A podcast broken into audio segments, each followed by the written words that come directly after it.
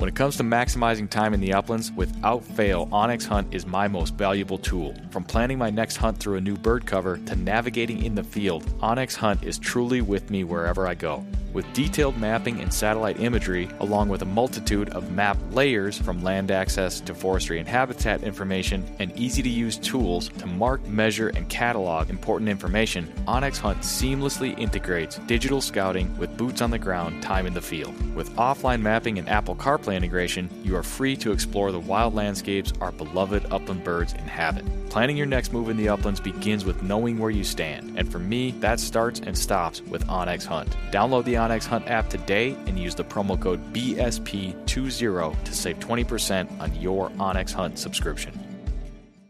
When the miles rack up faster than your flush count, that's when you'll truly appreciate your hunting vest from Final Rise. Built for the uplands and proudly sewn in the USA, the complete lineup of hunting vests from Final Rise, from their all new Summit XT down to the minimalist Sidekick system, are all built upon the foundational load bearing waist belt and low profile shoulder strap system, which allow you to carry all the gear you need and do so comfortably while maintaining your ability to move freely and perform when you need to most. With a complete lineup of accessories and newly released performance field apparel, Final Rise has the gear you need to help you get the most out of every mile and every flush. Final Rise gear is built for the uplands. Get yours today at finalrise.com.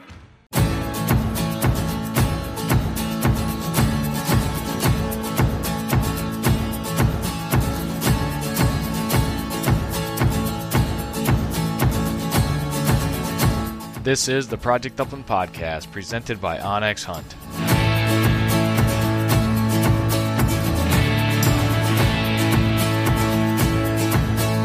On this episode of the show, we're talking all things Garmin with Rehan Nana. Welcome back to the show for episode number 121.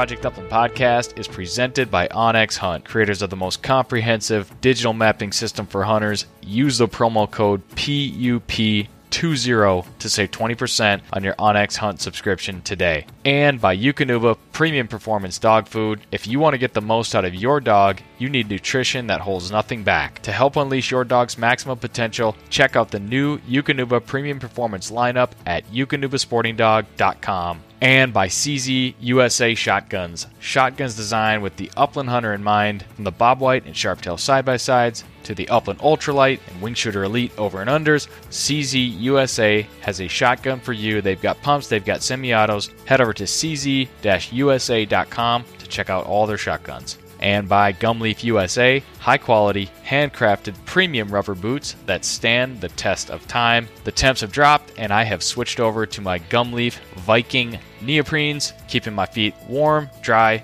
and comfortable as I continue to hit the grouse woods during my favorite time of the year. I've always got my Gumleafs on. Check them out at gumleafusa.com and use the promo code PUP10 to save 10% on your next pair of boots and by Dogtra.com and by Dogtra Collars. For over 30 years, Dogtra has collaborated with industry professionals to create class leading tools for e collar training, GPS tracking, and more to support bird dog owners in developing top notch dogs. Learn more about all of Dogtra's products at Dogtra.com and by ESP, Electronic Shooters Protection, custom molded, custom fit shooting protection that allows you to hear what you want to hear and need to hear while blocking out everything you don't. Learn more about them at espamerica.com. And by Trinity Kennels, home of the Epagneul Breton, French Brittany Spaniels from champion bloodlines, field tested and family approved for over 30 years. You want to learn more about Trinity Kennels? Check out Project Upland Podcast episode number 88 with Jeff and Josh Ryder or visit trinitykennels.org.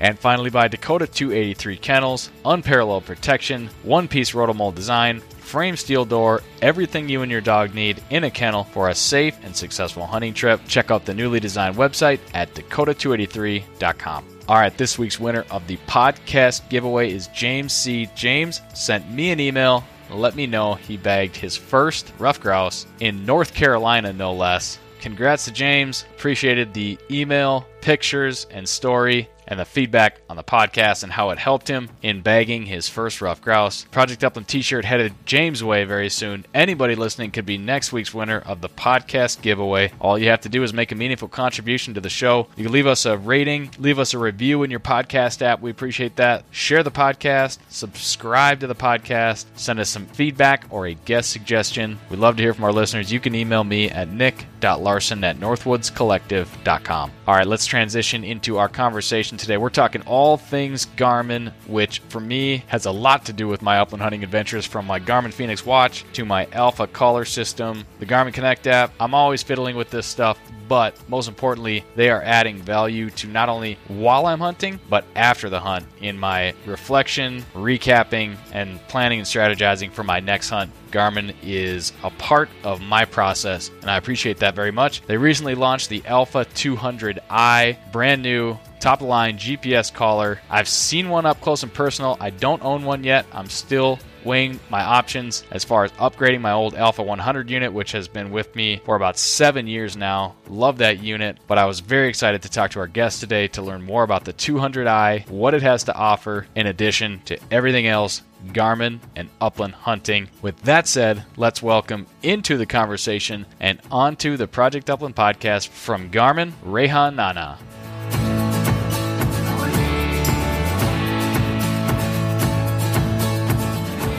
I get it, is what I'm saying. Like I, that peace of mind is something I, I preach all the time. It's just you know the insurance policy of GPS.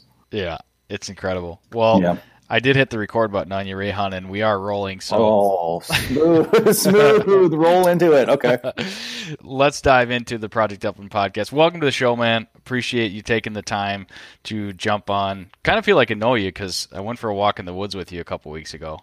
That's uh, I'd say the exact same thing. You see names like floating around, like you know, yeah. I've seen your name forever, Nick Larson, running for Project Upland. That's just other, and so to be able to you know get out in the grouse woods and go for a hunt, that's that's putting a face to a name in a, in such a capacity that really makes sense, and it's it's a lot of fun. So yes, agreed. I agree. Yeah, agreed, man. Well, I just introduced you, but tell us a little bit about what you do for Garmin and mm-hmm. then we're going to jump into the conversation today. Yeah, so I work at Garmin. I'm in the marketing department and PR department. I kind of wear a few different hats, but uh, I always just kind of joke if it has to do with blaze orange or camo, I kind of have something to do with it. Um, my background is is dog um, and just kind of the outdoors, and so I work with a lot of different dog groups here. Um, you know, our hunting products, our outdoor products. So, um, which if you guys haven't seen all of them, it's a huge offering. And um, yeah, I guess what I'm most proud about is we just we just launched that 200i. Yeah, Alpha 200i. We're going to talk about that today. We're going to talk about the Garmin ecosystem, as I know that's a term that, that you like to use based on my listening to your podcast with Ron Bain. But that is that's the right way to way to phrase it, I think, because the Garmin ecosystem has kind of like weaved its way into my upland hunting pursuits and in a really cool way. So we're going to talk about that. But before we do that, Rehan, I want to get a little background on yourself because despite the fact that we've got some mutual friends and it's kind of this small world upland feeling, I, I don't know a whole lot about your background and your story. So I'm really curious where did the outdoors and specifically upland hunting enter your life? How did that come to be? Yeah. Okay. Well, um, you're right. I love you know the world is small and it continues to get smaller, and especially yeah. in the upland world. I can't believe that you knew Essling and Andrew and all those guys. Like, right. so either way, but um, I grew up in Kansas City, and uh, I grew up hunting. We, you know, here in the Missouri side, at least, uh, my family's from Northwest Missouri. It's quail and occasional pheasant. Uh, my grandfather was that's all he did was quail hunt, and that just kind of got passed down. And so, I uh, always was in the outdoors. Uh, always loved hunting, and then I went to school out in Colorado for so I could fly fish, and then I ended up, yeah, I know, right? Great choice of major, I guess. Priorities, my friend. Yeah, well, I mean, what do you do? Good fishing out there. Um, yeah. And then I ended up working, I went up to uh, Pheasants Forever and Quail Forever and worked up at their national office for a while. And then I worked down in Jefferson City, which is the capital of Missouri, uh, for an organization that did uh, kind of hunting and fishing rights, just to make sure that Missouri is a really unique state in terms of a conservation model. Um, so we worked uh, to, you know, protect and promote that. And then I came over to Garmin probably about three years ago, um, and I've been here ever since. And here we are today on the podcast. Yeah, awesome, man. Well. It, interestingly, you saying you go into college for fly fishing, it's kind of funny because it's not unusual for kids that grow up in Duluth to want to go down to like the Twin Cities, for example, for college, and many many people do. But for me, my interest in grouse hunting at that time was such that I uh, I never really thought about going to the cities for college. I, I stayed here and wanted to take advantage of the outdoors, so I can uh, I can relate to you on that. After college, I was ready to give the Twin Cities a try, and I moved down there for a little bit, but now I'm back in Duluth. yeah, I was. I see you hightailed it right back up to grouse yeah, country. I, I didn't. I, I always had this like the vision for my life was. I love Duluth. I'm going to go to the Twin Cities, start my career, start working down there. I'm going to come back. I didn't know if it was going to be five years, 10 years, 20 years. I really didn't know, but five years was the number for me. And I, at some point, I realized that living down there, once hunting season would roll around, I was basically in Duluth every weekend from rough grouse opener all the way through deer season, and then it would kind of slow down. And I really just got to thinking like, if I lived in Duluth, I would come to Minneapolis way less than I drive to Duluth living down here. And the reality is, both places I enjoy th- certain things about both places. I'm I'm I'm got Minnesota pride, and I love my state, but being in one one place or the other, you're only a couple hours away. So yeah. realizing you can kind of, I could kind of take advantage of the things I like about Minneapolis living here, and it just seemed to make sense. But so I agree with you, and from from my own personal thing, like I was in I was in the outdoor, and like I said, the outdoor industry, and then yeah, I always knew I was going to end up back in Kansas City. It was just a question of when, and yep. I think when you look at it, like one of the things about Kansas City that a lot of people don't realize from a bird hunting perspective is it sits at the nexus of some really great bird hunting, or at sure. least you can be within, you know, a couple hours. You can be right. Think about it: Kansas. Uh, you can go Oklahoma, Kansas, Nebraska, Iowa, Missouri, and then if you're into duck hunting, go over to Arkansas for you know flooded timber. But yep. so it's really not all that bad. But uh, Nick, I'm going to be honest with you. I've always loved. Like, I grew up kind of in the you know the prairie and you know shrubs and stuff like that. You know, yep. The big woods up there where you got is something really special. And you know, after spending some time, I think it's been like a week total in Duluth. Yeah, man, I don't know why you'd ever leave that place, especially with. The, I mean, and I hope I'm not blowing this up for you, but I mean, it seems like you got a pretty good, pretty good, um, you know, year for birds this year. Yeah, yep. Bird numbers are good this year, and yeah, that's nothing, nothing that I haven't really talked about. I mean, really, it comes down to resources. The, I mean, the public land resources, and yeah. beyond just the fact that it's public, it's it's the forestry practices and the active timber industry that make rough grouse and woodcock hunting what it is in this part of the country. Whether you're talking really Minnesota, Wisconsin, or Michigan, those things are all lending themselves into good healthy populations of birds relatively speaking and you can access that land and that's that's really the resource that we have here. When you were here it was like i mean you timed it perfectly for what you were doing.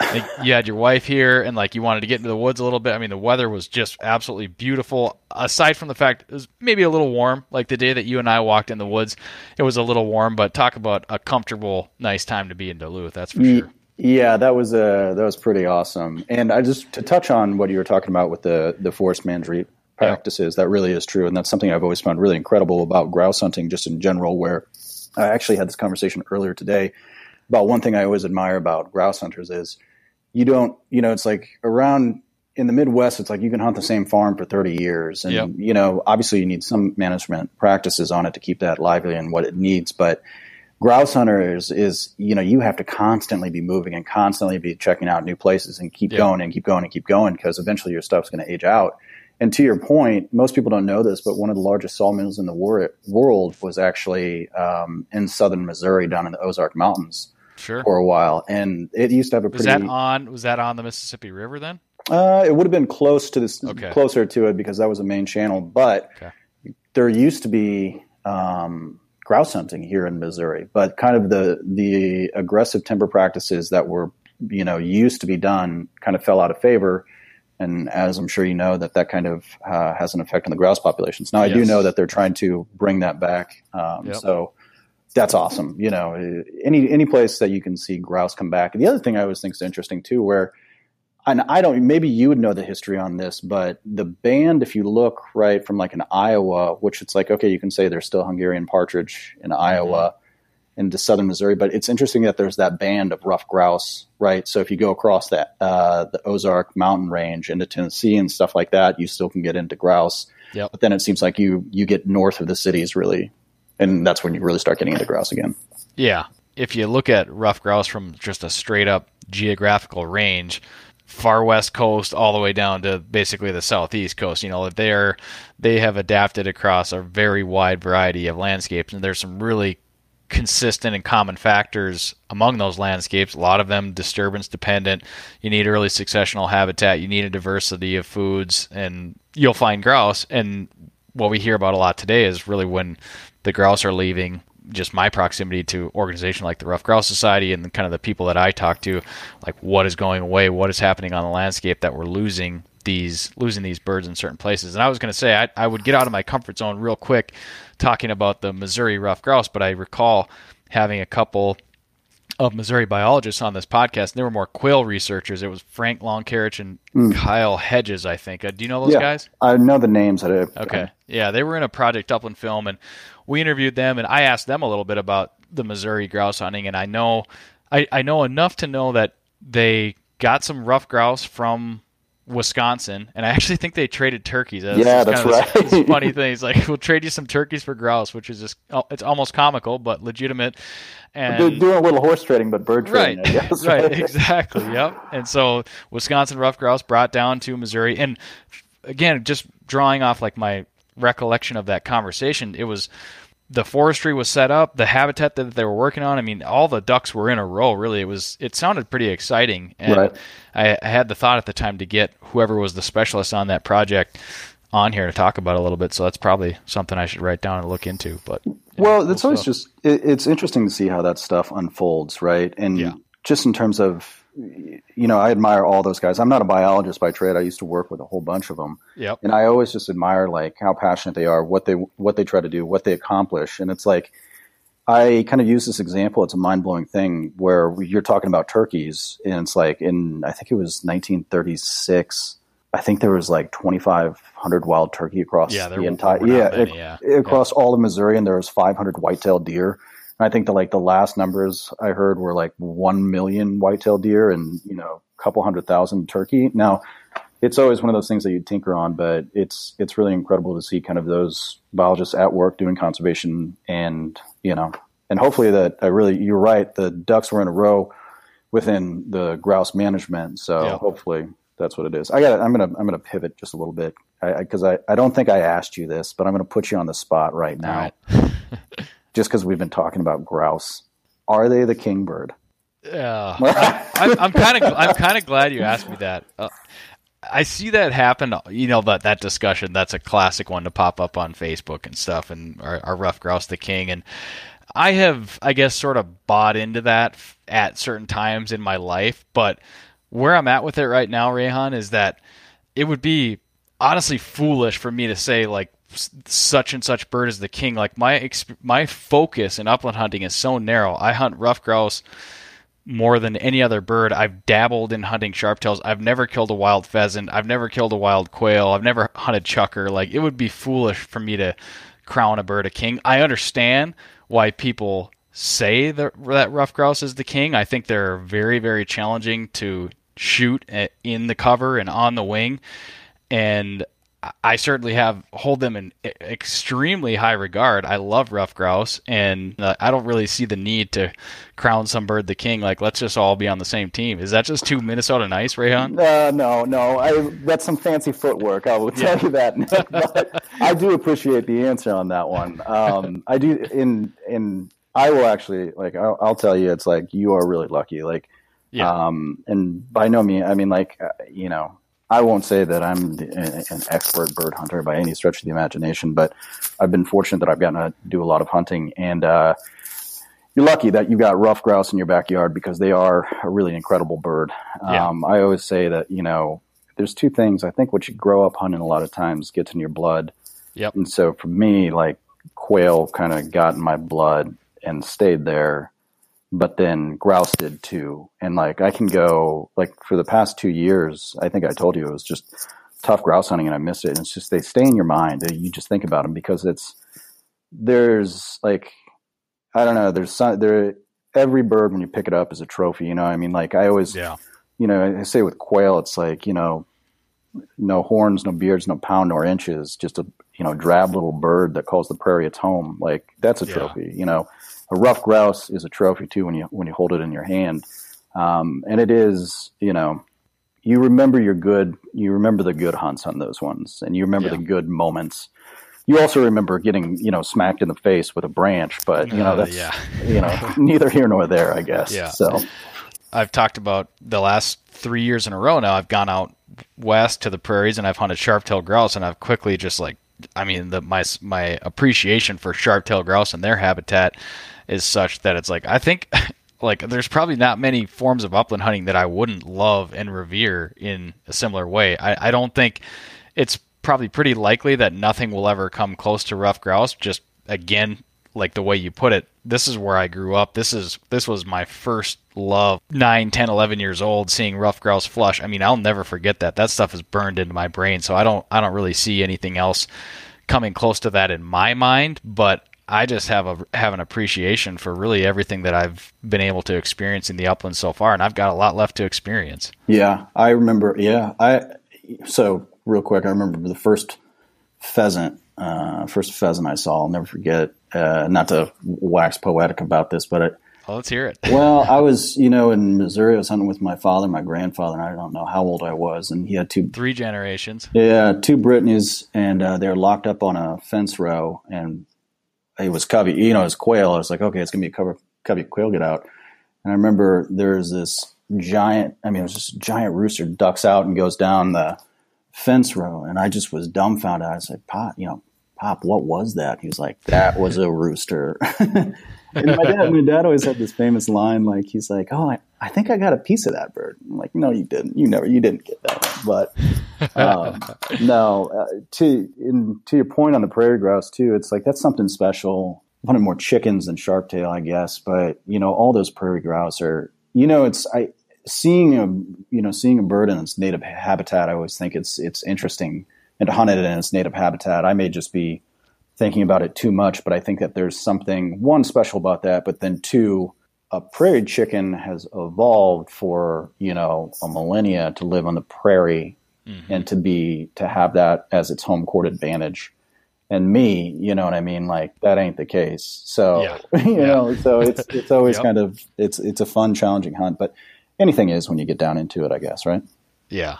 So. Yeah, that's for sure. I forgot when you mentioned earlier getting slapped in the face, you know, in the rough grouse cover, there's the more I do it, the more I love it. But I also like, I find myself in these situations where probably like just post getting smacked in the ear or the oh. lips. That's usually the worst. Ear or the lips with like a hazel whip or something. And like, I just more and more stopping and saying, like, boy, this is this is not for everybody. Like you have to have some kind of a self punishment desire to to beat yourself up a little bit chasing these birds to do it. I mean, I could certainly see why somebody wouldn't enjoy it as much as myself. Well, there's a couple different. I, I also say like the highs of grouse hunting are incredibly high, and the lows yes. are even lower, and they happen about two seconds before a branch smacks you in the in the face.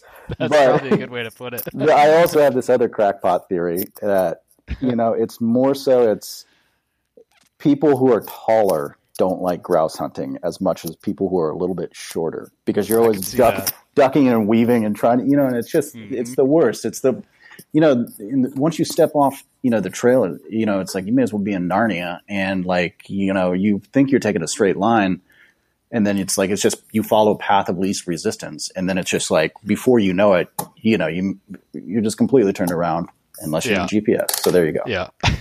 I was just going to ask you, are you grow not necessarily growing up in the woods, but you definitely spent some time in it. Are you the kind of guy that are you marking the truck every time you leave the truck? Oh, I'm marking the truck before I leave the truck. You know? okay, okay. it's uh no, I you know it's like around you know growing up, it's on old you know farms and stuff like that. You you've got waypoints and markers, right? And yep. especially places you've hunted before Yeah. But you know, like when you go off into new country, or I always say the big woods, uh, you know, you guys like you know, I don't know if it's you guys learn it in school or if you guys are just inherently good at it, but every Minnesotan I've never known is just like can just navigate the big woods. And me, I just I can't do it. I just I carry a GPS with me always.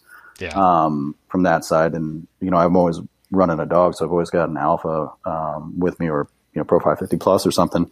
But yeah, I, for me, it's all of it. I always kind of joke that it's not joke. I mean, I think it's the truth. Is that um, when it comes down to it, GPS is an insurance policy, really, yeah. when you think about it. And, you know, there's so many instances where that alpha, or just in general, GPS in general, has just brought me back to kind of where I need to be in safety. And the other side of it, too, is it's just the knowledge of knowing where you are, where the dog is, and where safety is really makes the hunt just that much more enjoyable. Yeah. Um, you know, there's there's nothing else I can say about it. You know, I remember the first time I I used an Alpha. It was an Alpha 100. It was when I was with I was doing the Rooster Road Trip with Pheasants Forever.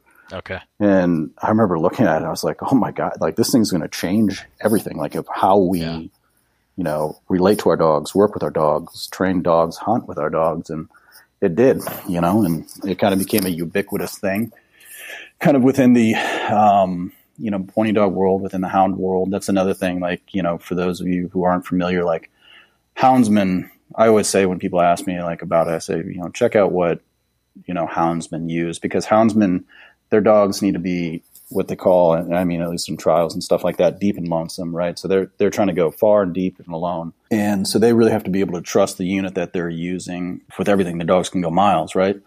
And so, you know, I'd say ninety nine percent of them choose a Garmin on that side. So, yeah, for what that's worth.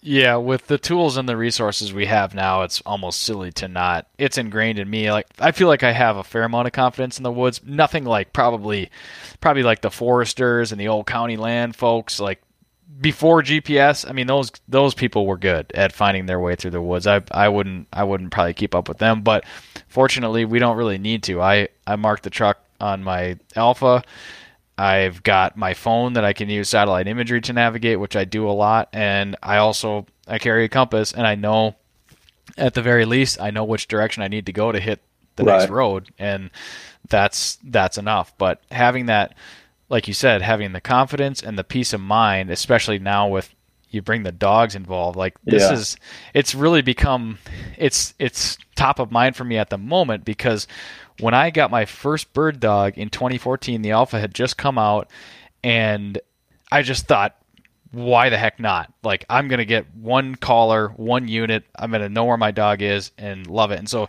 my whole bird dog journey has been with the alpha and i know it hasn't been that way and i actually talked about this i think last week with some folks where i don't envy the guys and girls that had to run their dogs without gps you know now we don't have to for what I consider to be pretty reasonable prices. Like there's a lot there's options out on the market now where you could get one of these units and you never have to worry about your dog. And now I've got this pup where I don't have six years of trust built up with her like I do my other dog. Right. So I'm putting this puppy out here and trusting her to run around and stay with me, find me, and the Garmin Mini has made that a lot easier because I'm putting this thing on this dog, and this dog has just, in the last few weeks, has decided that she's going to look for birds and she's hunting and she's going to stay with me. I'm really happy with the way that she is keeping up with me and like wanting to know where I am.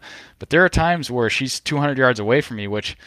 Well, listeners, it seems like uh, Nick is having a little bit of technical difficulties, so I'm just going to go ahead and continue this podcast. Uh, it's 62 degrees here in Kansas City. We're about six days out from November 1st, which is going to be quail opener.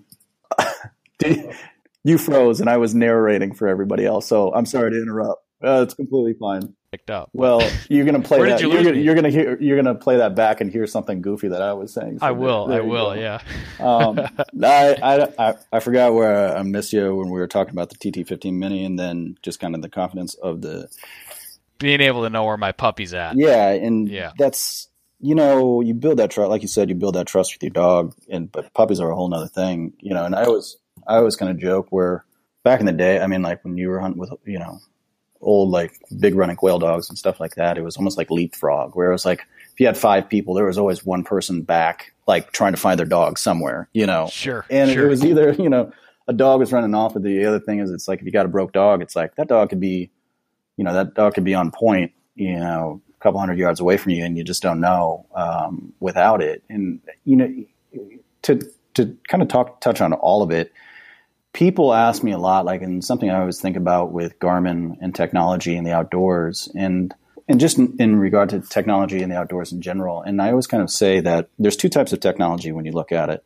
There's technology that hampers an outdoor experience, right? And so if you got a kid that is just you know on his phone on the internet and a deer blind, just trying to kill time to get back home, that's that's hampering an outdoor experience. But when you have something like the Garmin Alpha or InReach or anything of that nature where it's keeping you safer, keeps you out there longer, it makes you a more efficient hunter, you know, it enhances that experience. That's kind of that technology that I say enhances the outdoor experience.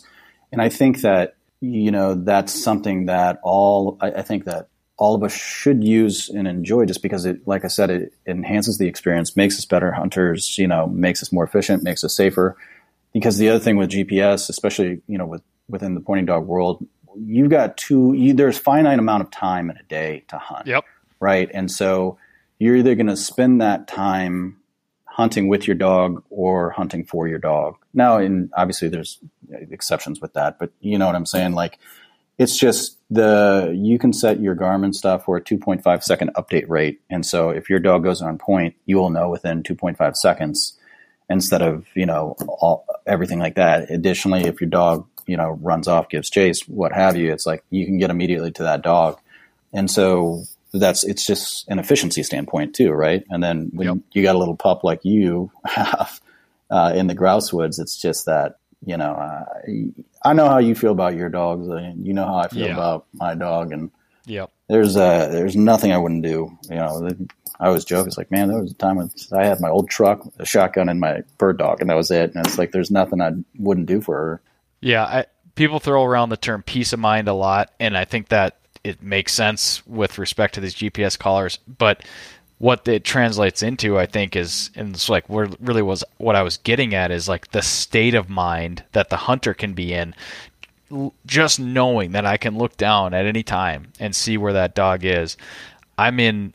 I can stay in the hunter's focus. You know, I can be in the hunting state of mind mm-hmm. way more than I could whether if I was worried about this. Oh, she's out of bell range. Now I got to find my dog. Just like you said, Rehan. Now I'm hunting for my dog. I'm not hunting for birds at this point.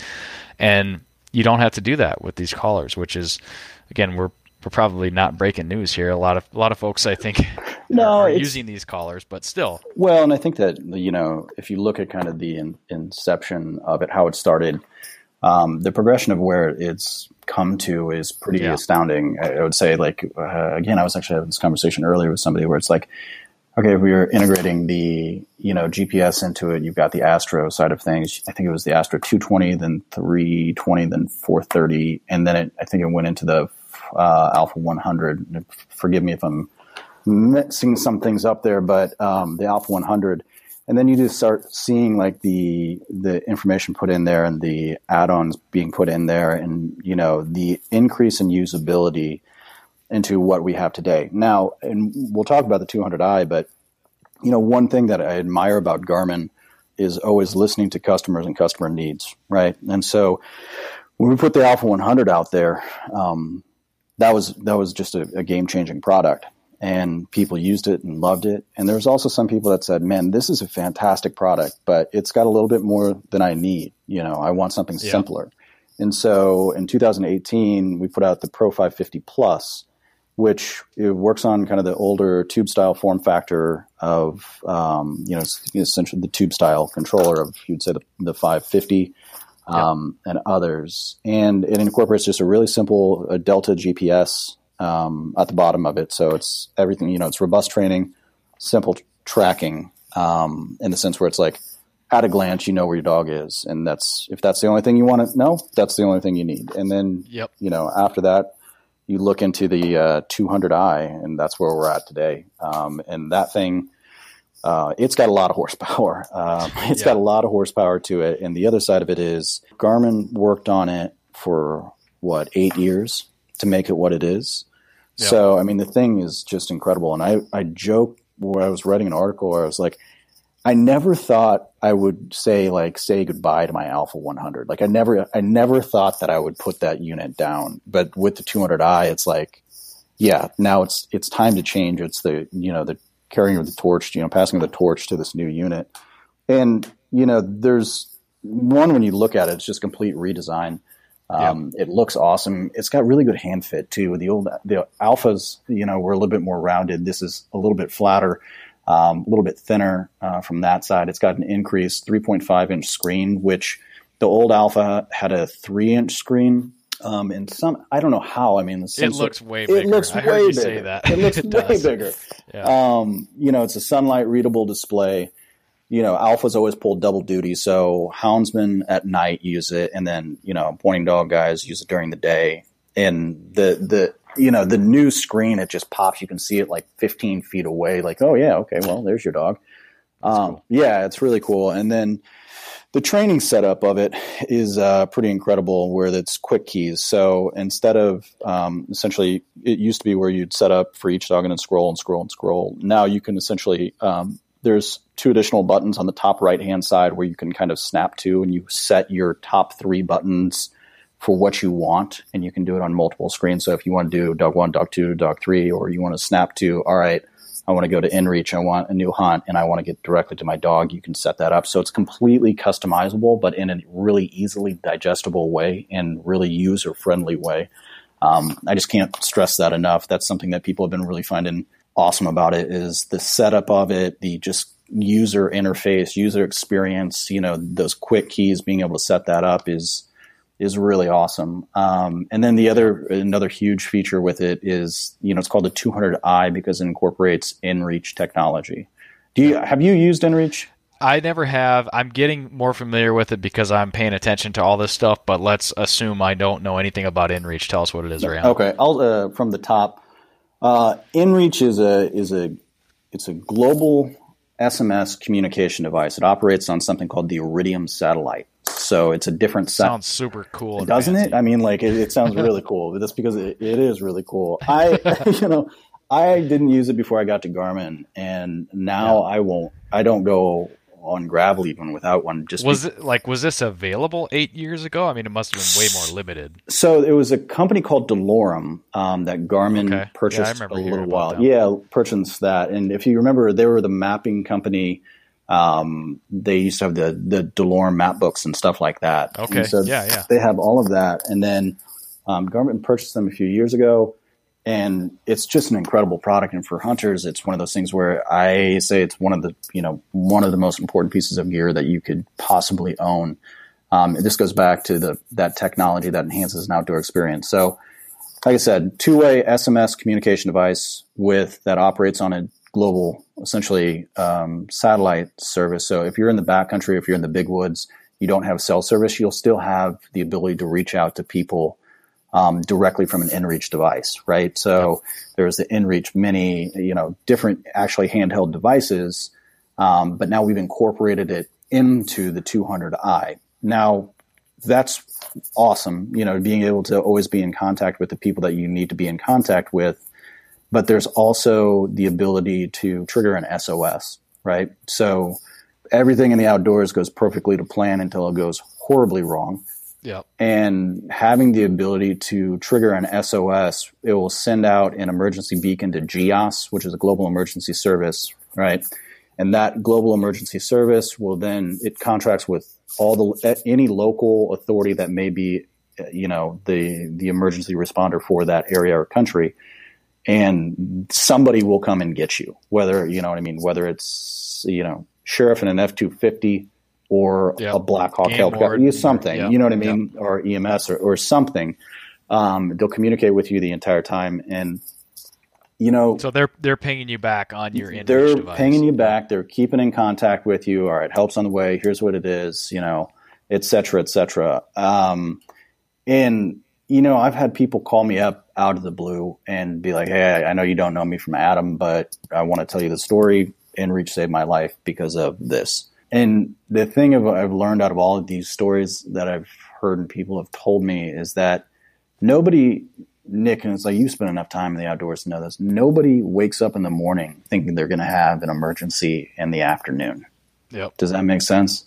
Like, yep. you know, you. It's the way I think. yeah. Well, I mean, like, always have your backup plan, and thankfully, this right. backup plan is integrated directly into your dog tracking unit. You know, like, right. Yeah. Um, but yeah, it's got a. It also has integrated keyboard into it, and um, so you can. T- it's essentially texting directly off of this device. It's really incredible. Yeah, yeah. That is again. It's not something that we've been able to carry around in the palm of our hand for decades, but we can today, and that's really the point. I I'm in the stage of my life where I'm 34 years old, about to be 35 here in just a little over a month. I still feel foolishly invincible. You know that that kind of feeling, Rehan, where like I don't think anything about walking a couple miles into a into a grouse cover and swinging a loop all by myself, just me and my dog. And I mean, I'm talking a couple miles and I'm going to be back to the truck. Some people are hiking, you know, 10, 15, 20 miles into the backcountry. So I'm I'm by no means the the high end user, but still, you're 2 miles into the woods, you fall and break a leg. I mean, Man, well, your dogs ain't getting you back out, exactly. you know. yeah, my little five month old I don't know even know how much she weighs. She's not going to carry me out or drag me out. But I, I would love to yeah. think that my I would love to think that my dog would be like, "Oh, go get help, Anne," and then no, yeah. she just right, yeah, no, yeah. keep going for a woodcock. Rehan's stuck down the well. Go get help, Annie. oh man, no. Yeah, same deal, man. But th- yeah, that's that's the way. That's my mentality. But I've got a two and a half year old son at home. I've got a wife at home, and just that kind of stuff. Obviously, makes you think about things a little bit differently. Like if dad doesn't show up at home tonight, it's going to be a little bit different than whether I was just going back home to myself. You know, that's so there's different. A couple different things too, like that you should just note within this is that one, like people, there are a couple different things, right? So we talk about if there's an emergency with us, but what happens yeah. if there's an emergency at home? For sure. And you, you know, you're out of service. You're out in the woods, no cell coverage. Exactly. And yep. then the other thing is you can set up tracking. This is something else that I find, you know, really useful is that you can set up tracking. So if you're out hunting, like your, you know, wife and son can watch you on a map, like walking where you're going. And like, there's two things that are good from that. One, it's like you can have the, your family with you, eh, even if they're sitting at home a thousand miles away. But then also from a safety standpoint, if if you're supposed to be moving and you're not moving, you know, they can say, they can reach out and be like, Hey, everything all right? And I always think about this when I think about inReach, like back in the day when I would go hunting, it would be like, I would leave a note on the kitchen table being like, Hey, you know, I'm, I'm going here. I should be back home by you know Sunday at 7 p.m. If you don't hear from me by, by nine, call my brother and the police. You know, and it's yeah. like it's the truth though, and that's how it worked. That's yeah. how it worked, and that's what it kind of comes back to is like we have the technology now that to keep us safer, more efficient, and you know at the end of a long day, you can also just it's nice to be able to reach out. You know, if you're at camp or yeah. something like that, and just check in. So.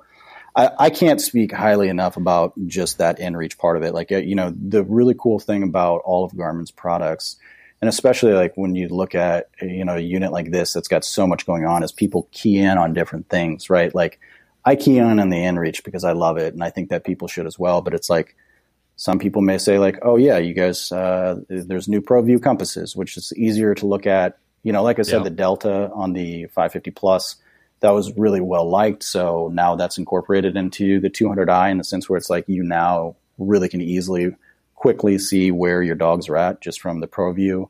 Um, you know, how does that differ from the Alpha 100? So there's it's, compass as on, much as you can describe. Yeah, so it's it. the ProView. It's set up where it's almost like four little boxes where it just gives little deltas um, in yardage and whether or not the dog's on point. So it's just a okay. quicker, more concise than the traditional compass or the map. Um, so it's almost like having, if you're running multiple dogs, it's almost like having the multiple 550 plus screens right on your uh, 200i. You know, from gotcha. Yep. The 100 you were allowed to have, I mean, not allowed, but you had the, the capability of putting in 20 different dogs at one time. And yep. I mean, God help you if you run 20 bird dogs. But the, the point is like the houndsmen and stuff like that and beaglers and stuff like that, they really enjoy, you know, that's what they yeah. do. But you also have the ability now to group dogs and like make them active and inactive. So yep. instead of adding collars in and removing collars, and you can just say, okay, active, inactive, and you can store up to like 200 different collars and stuff like that. That's cool. Yeah, yep. it, it is really cool. And they, you know, I'm not the engineer here. I'm the guy that talks about it, but the engineers, I always give them credit because they really thought of everything. And uh, I'm really proud of this unit just just because, like, for how much I've loved the Alpha, this thing just, like I said, it's got a lot of horsepower. The grouping and ungrouping of dogs, I think, is very cool, and that's become more and more relevant to me because more and more people that I hunt with are winding up with Garmin GPS collars. And really really cool feature in that takes 2 seconds boom I grab my buddy's dog's collar paired. It's on my alpha. It's also on my garmin watch which maybe if we have enough time we'll talk about that a little bit we got to talk about just, that nick. That's so awesome. yeah, you know, like the in field especially in the woods when you can't see each other I mean, there's nothing I hate more than having to yell back and forth to my hunting partners. Yeah. You know, here we are. Like, eh, because I feel like every every verbalization that a human makes, it's putting every grouse on edge. You know, that can hear you. So, the less verbal communication you can have, the better. And if I'm out. I was out last weekend hunting with one of my friends, Ted. He was just on the podcast. I've got his dog Fitz. He's on my alpha, tracking him on my alpha on my watch. Dog goes on point. Ted doesn't have. I mean, in the past he would have to. Nick Fitz is on point. He's over this way. Not anymore. I just basically meet Ted at the bird and right. flush it. I mean, it's as more and more of my hunting partners end up with this things like the ability to keep track of them and their dogs is. It's a convenience thing, but man, it would be hard to go back and do it without that. Yeah, and you compare the alphas too. So I mean, like alpha alpha yeah. from that side. Yep. But I think that you you know we didn't really touch on it too hard, but the that ecosystem um, yes. That is something that you know Garmin has been really, really great at in terms of creating products that that work together to make your experience just better, right? So when we look at it, like a lot of people prior to 200 would run in, excuse me, like an InReach Mini, a Pro 550 Plus, and an Instinct watch.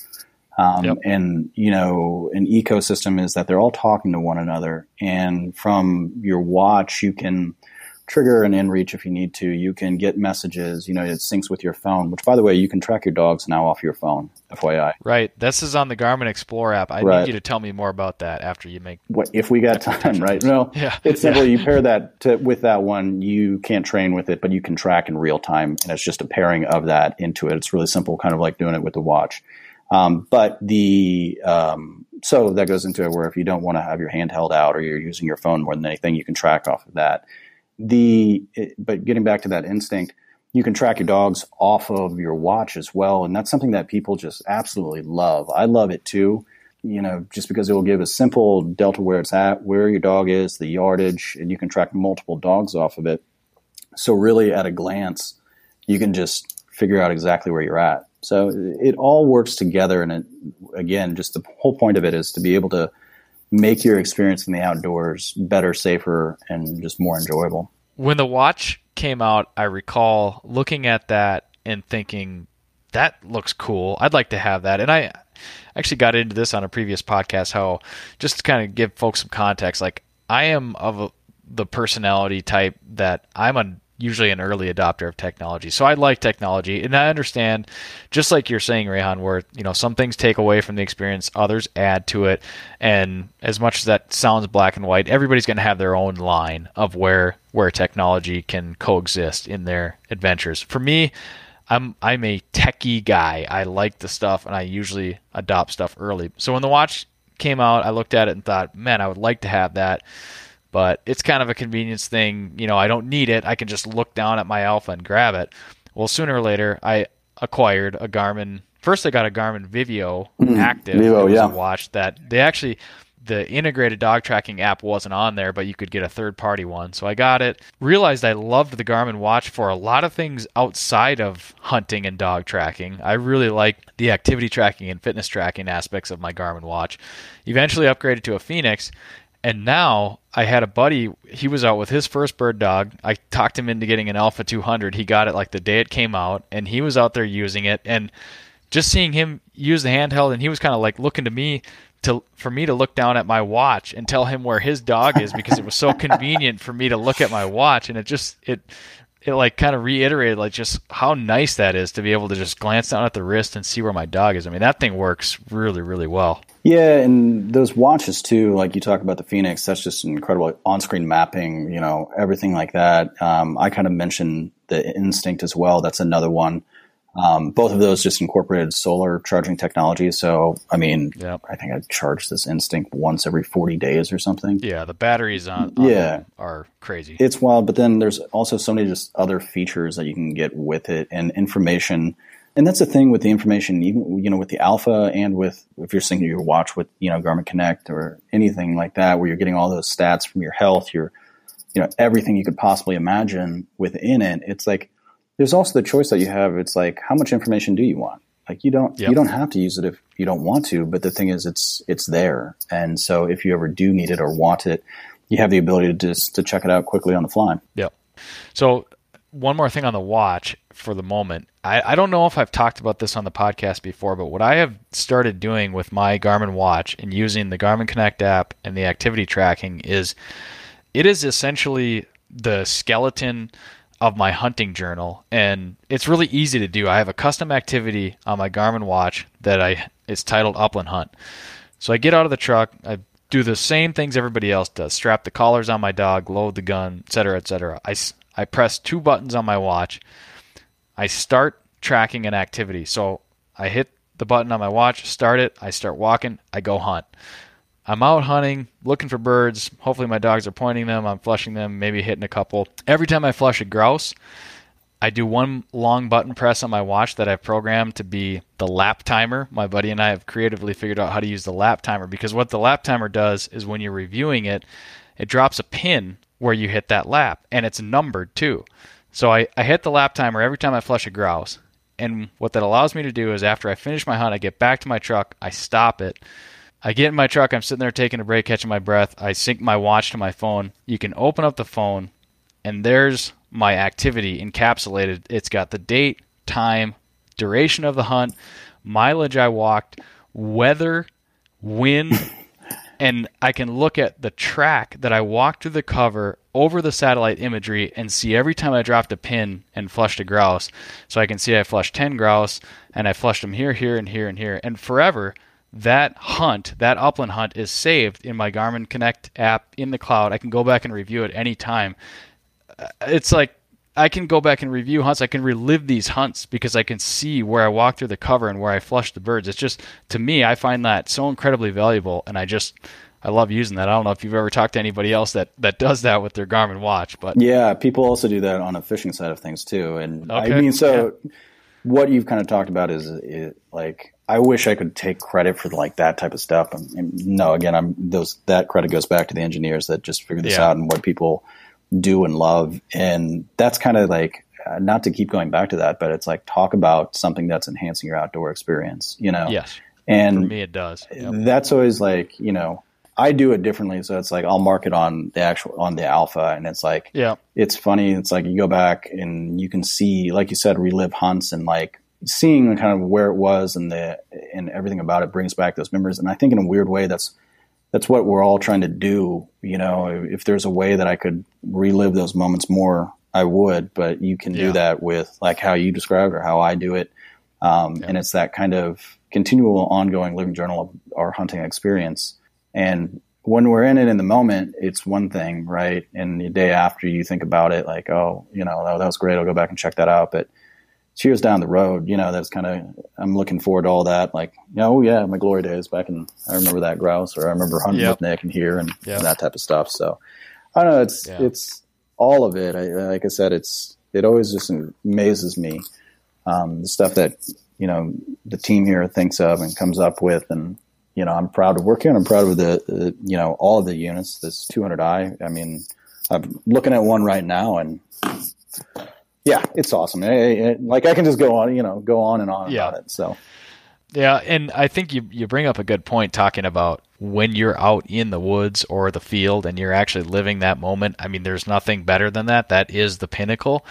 And with when it comes to technology, there's always this delicate balance. Like we can sit here and nerd out and talk about tech. Is it detracting from your experience in that moment. And I think a lot of people would say, you know, there's a line where if I'm having to mess with something to the point where I'm forgetting to just lose myself in the moment, that's the problem. But like you said, the the team at Garmin and the people that are working on this stuff, the easier it gets to use and incorporate into these adventures, the more seamless it becomes, and it's it takes away less the day of. You're actually living that experience, lets you enjoy it, and then it's giving you the stuff that you can go back and reflect on. And again, for me personally, I find that valuable. Well, and you know, Garmin's Garmin has a mission. You know, every company has a mission statement. And Garmin's mission statement, you know, is at the end of it. It says making products that are become essential to our customers' lives. And I always thought yeah. about that, and it's exactly how you described it, right? Where it's like you have the ability to go and do what you love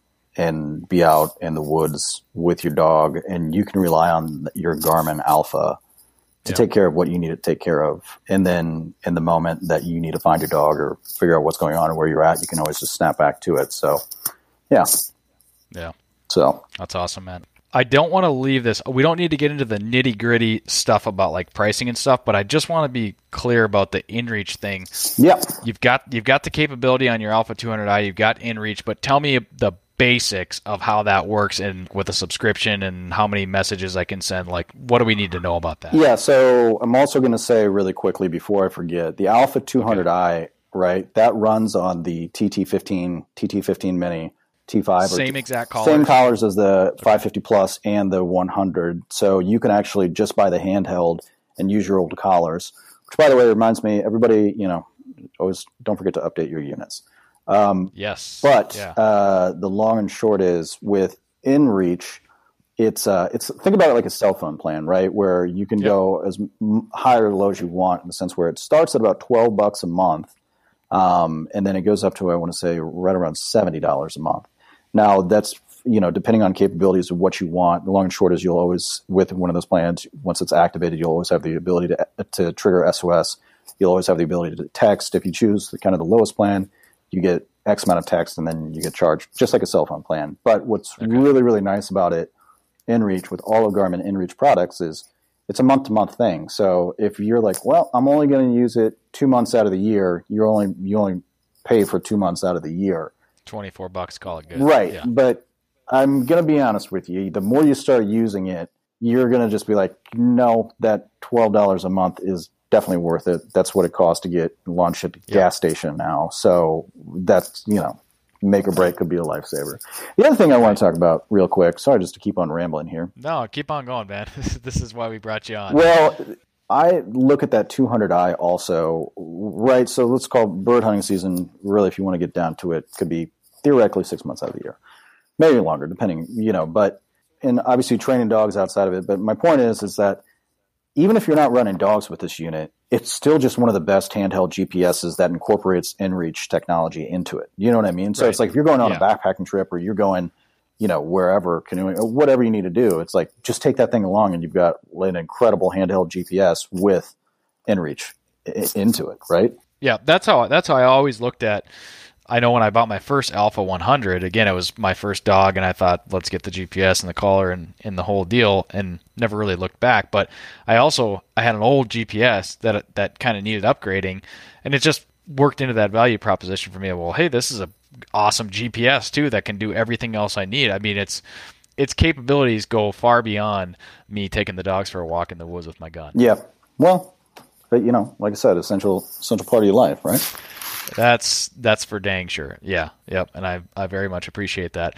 I think we've we've talked quite a bit about the Alpha 200. I know that there's a great video done by Steve Snell, Gun Dog Supply. Yeah. He's he's awesome at reviewing this stuff. Right when the Alpha 200 came out, I went and watched that. And prior to that, I read some of the product sheets and I had some info on the Alpha 200. That video really solidified for me a lot of the value in the new Alpha 200i. It was succinct in it, in that it didn't cover every feature, but it really talked about the differences of it. So I'd encourage people to check that out. I'll, I'll go ahead and throw a link to it in the show notes. But Steve really talks about, I mean, the user the user interface and the improvements, which some of them you've touched on, Rehan, the ability to really customize anybody that spent time with an Alpha 100 knows there's all kinds of stuff in there and probably more than you use. That's okay. It's nice to have it.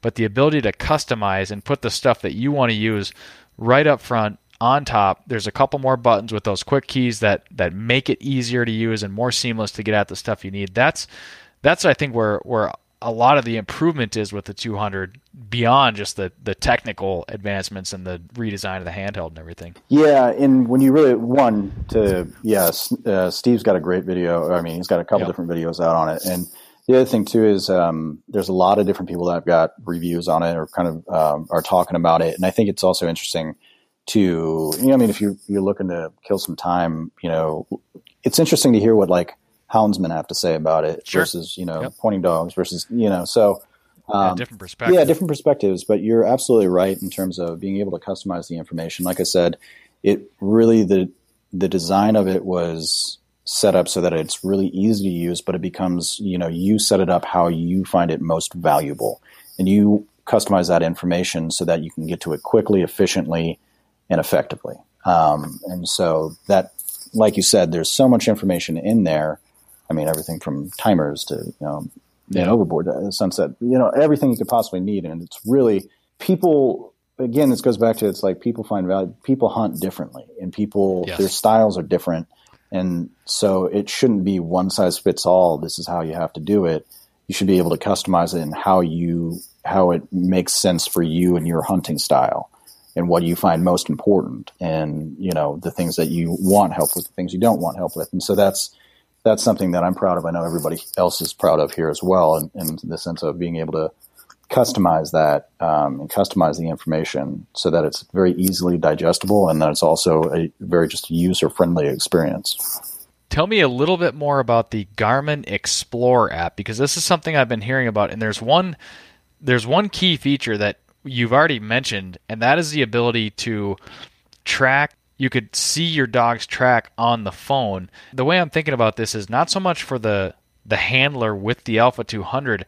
Does this come into play if I'm taking somebody else out and I've got a friend? Can they all of a sudden get the Garmin Explorer app and track my dogs on their phone, or would that not work if they don't have the handheld? Yeah, so you have to you have to be within a certain range for the handheld, right? And so okay. it kind of tethers okay. in um, to different things. So uh, the Explore app is used in a, in a, couple of, we have a couple different ones. It's a free app you can download. It's for off-grid navigation. You've got, you can, you know, easily trip plan through waypoints, everything like that. Um, you download satellite imagery. Yeah, you there? can download satellite okay. imagery. It's really robust and lives directly off of your phone.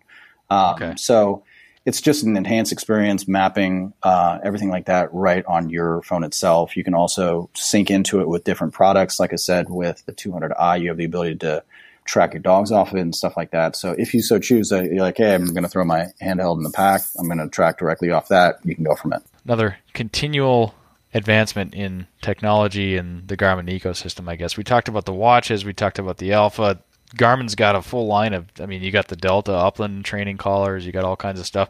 I do need, ah, I almost forgot talking about collars. I need to ask you this, and you've probably been asked this before when it comes to grouse hunting, there's a thing about beepers, and I know that the the Garmin Alpha traditionally has not had a beeper, and I I think you I'm, know I'm I've gonna, I'm going to cut you off at the pass. It, All right, go ahead. Not have an upland beeper on it. Well, I know that. Okay. I know that. yes, yes. But what I want to get at is kind of the the thought process and you know whether it's a whether wherever this decision is made i mean i get it i'm just like i'm only throwing this out there because i'm a grouse hunter and i still appreciate a beeper, and Garmin makes a beeper. They have a beeper, and me personally, I know it's like down the priority list for houndsmen and people that hunt out west and everything else. But if Garmin's GPS collar had the ability to integrate a beeper or add one in, I would get value out of that. So that's why I bring it up. But I know that you know some things some things hit the chopping block. I mean, do you have any thoughts on it, or like, can you give us any insight there? Nick, I wish I had a I wish I had just something that I could just wave. And here we go. Here's an upland beeper.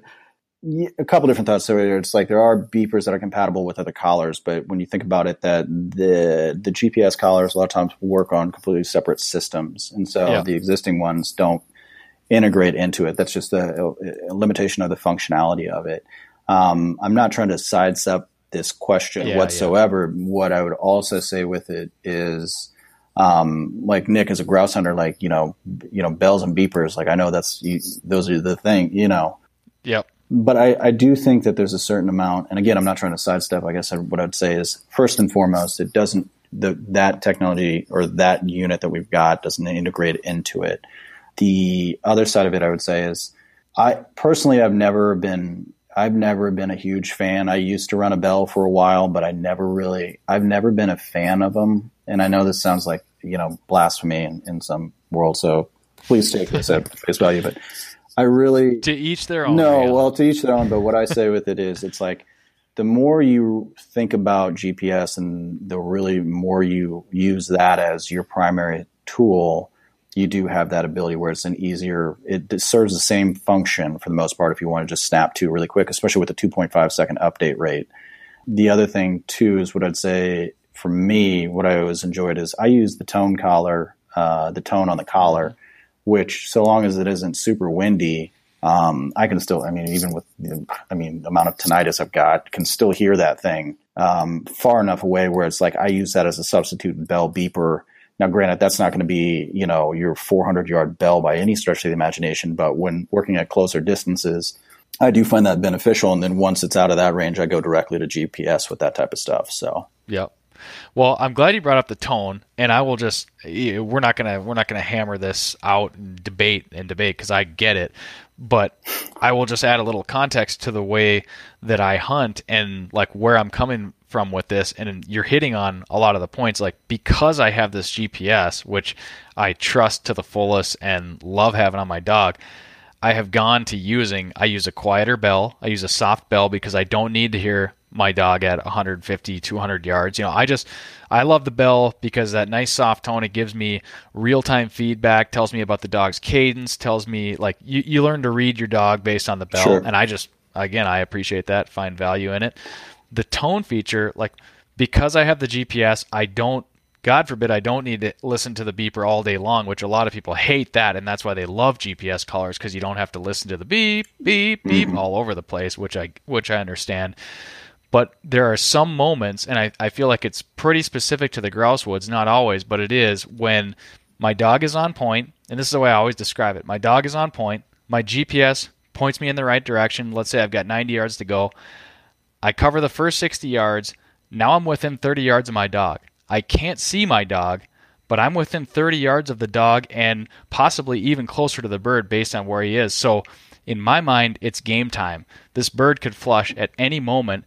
And what I really want to know is where my dog is and which way is he facing, because then I'm going to begin to start calculating the rest of my approach, how I'm going to work in on this point and flush this bird.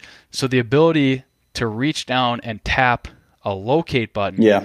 hit hit that tone like you said that you use, that would be really valuable. I have found that I can hear that tone, but it's it's a little quiet. And I always say like if we could just turn the volume up on that thing so we could hear it from a little bit further away, I would probably have probably have no concerns. But again, we're talking super niche, nuanced approach to hunting, and I'm just throwing it out there. Nick, I feel like I'm going to put out a suggestion box. I want to put out a suggestion box, and you can put in get the upland beeper. Um, no, I, I, do know that I'm not the only no, I know I, that brings this and up. here's so. the other thing I will say: it's like there is like I do there is something really cool about uh, a dog just rolling through the grouse woods hearing that bell. I do, you know, yes. I mean, yeah. and I guess what I'd say is, you know, like you said, to each their own, like don't get rid of the bell, like, you know, yeah. keep it, you know, and yeah, I like them both. I, I mean, my dog's not going anywhere without a GPS collar, but I choose to run a bell because for me, I still like it and find it valuable. Yeah, and I mean, like, and that's it. You like it, you find it valuable, yeah. and it's like, yep. yeah, there is something. Like I said, it's there is something really cool about hearing hearing a good grouse dog just roll through the woods like that. And so. Well, thank you for listening to me on that. I well, you know what, Nick, I'm going to pass that suggestion along. How about that? I appreciate it. If you ever find yourself in the in the meeting room with with the big boys, yeah, you tell them you tell them I sent that. Uh, yes, uh, President and CEO. Yes, Nick Larson has it. no, that he is, hosts a podcast. no, that is legitimately, a, you know, um, as you mentioned, I have heard that, and I I wish I, yeah, you know, we'll look looking into it, but like I said, that's kind of how I I use kind of the tone and everything within that. But like I said, to each their own. So keep rolling that bell. Yeah. So wait a minute, just I mean before because I know you we've got to have another conversation. Yeah, but yeah, yeah. I, I got to get back to this, Nick, and I'm, I'm this yeah. is I want a whole bunch of witnesses for this. You mentioned you have not shot a, a wild pheasant or a wild quail, and I am crazy. formally extending the uh, opportunity. Come on down whenever you want. We'll go. Which you've done before. I, yeah, but I wanted to. I wanted yeah. witnesses now. So yeah, that's that. But uh, yeah, you know, season starts on season starts here November first. So November first, but like December is, is a good time to come down there, right? Yeah, but here's the deal. I would okay. say it's like first snow on for quail hunting is when quail hunting really okay. starts. But it snowed this week, yeah. so there you go.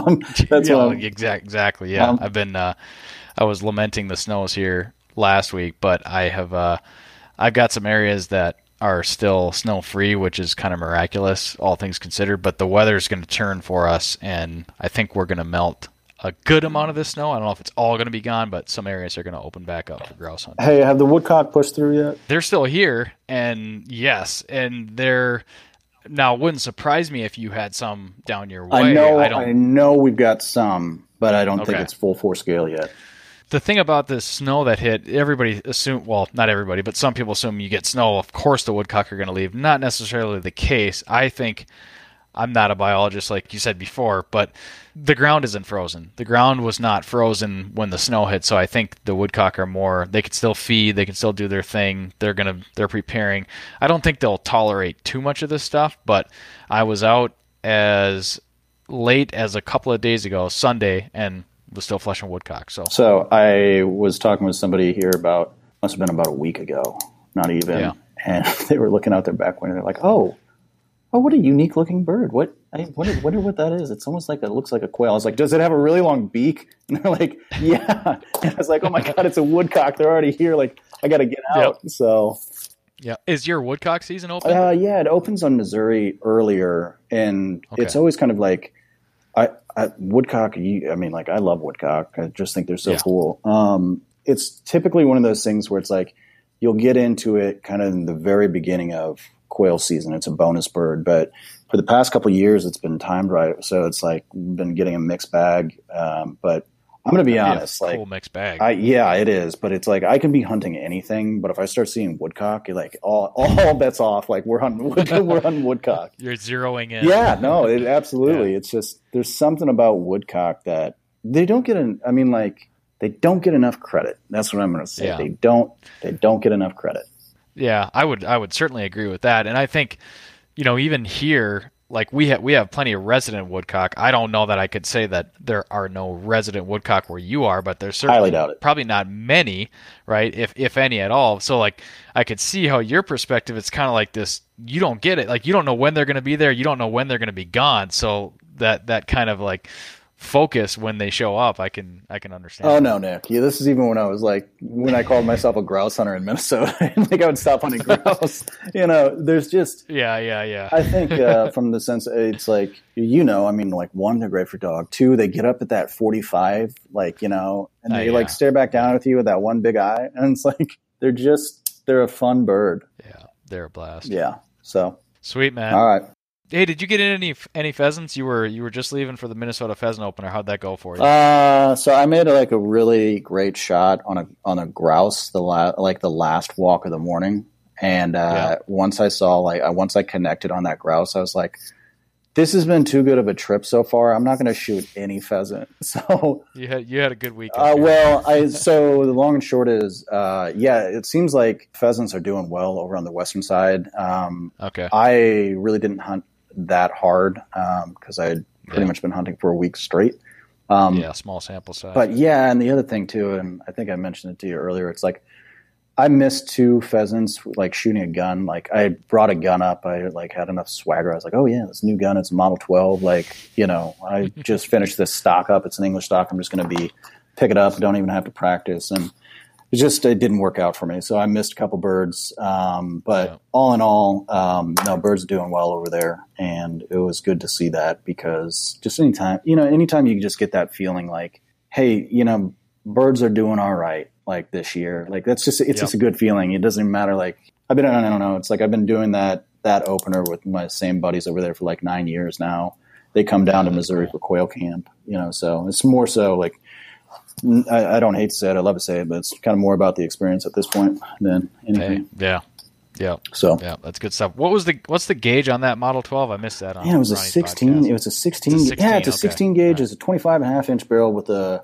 It's yeah. just a little bit past mod, and the thing is, is it I I don't. It's kind of tight for upland. Well, yeah, I'll shoot. Not too tight. No, but, but I'll shoot. Uh, I see mod at everything when I shoot. You know, when I'm yeah. shooting doubles or over unders, and the thing with that is, it's just like I, I just I just, I just, I don't know what it is. I've been thinking about it. I just haven't been able to connect. But I switched out the the butt pad on it, uh, and I got a good feeling about it. So, well, I think we pretty much covered what we needed to, Rehan, and I just want to thank you for taking the time to come on and talk to myself and the Project Upland podcast listeners. It was, as we as we mentioned earlier, it was really cool to connect with you, even for an afternoon, and take a walk through the woods with you and Steve, and see your guys' dogs, and it was a blast, man. I look forward to look forward to keeping in touch with you and keep on using Garmin products. Thanks for coming on the show, man. Yeah, Nick, I really appreciate it. Um, everybody, if you want to check out the uh, 200i, just go to uh, Garmin.com. Perfect. Um, yeah, it's in there. Uh, everybody, Nick, thanks so much. It was yeah, it was a blast connecting up in uh, Minnesota there, and uh, everybody just uh, have a, a, safe and and good uh, hunting season. So we'll talk soon. All right. Good deal, buddy. We'll talk to you later tonight. All right. See ya. All right. See you, man.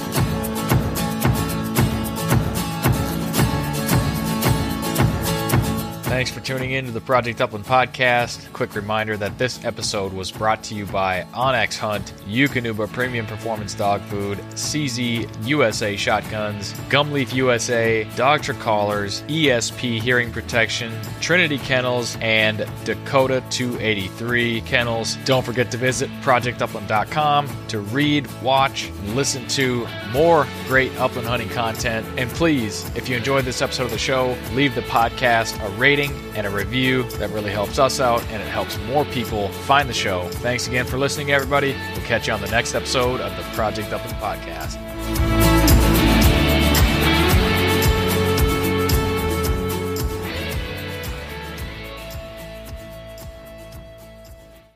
onX Hunt is the number one hunting GPS app. Join millions of other hunters who trust onX Hunt to find more game, discover new access, and hunt smarter. onX Hunt shows you nationwide public and private land boundaries. They've got topographic and 3D maps. You can track your route, location, and elevation profile. You can save maps for offline use and take onX Hunt with you wherever you go. The most comprehensive hunting tool you'll own Download the onX Hunt app today and use the promo code BSP20 to save 20% on your next onX Hunt subscription. Know where you stand with onX. Hey everyone, this is Nick from the Gun Dog It Yourself podcast. If you enjoyed this show, then you might want to check out my show as well. We highlight and break down the ins and outs of training your own hunting dog. Whether it's a bird dog or even the occasional hound dog episode, we cover all topics related to hunting dogs. Check out Gun Dog Yourself on any podcast streaming platform and hit the subscribe button to be sure not to miss any future episodes.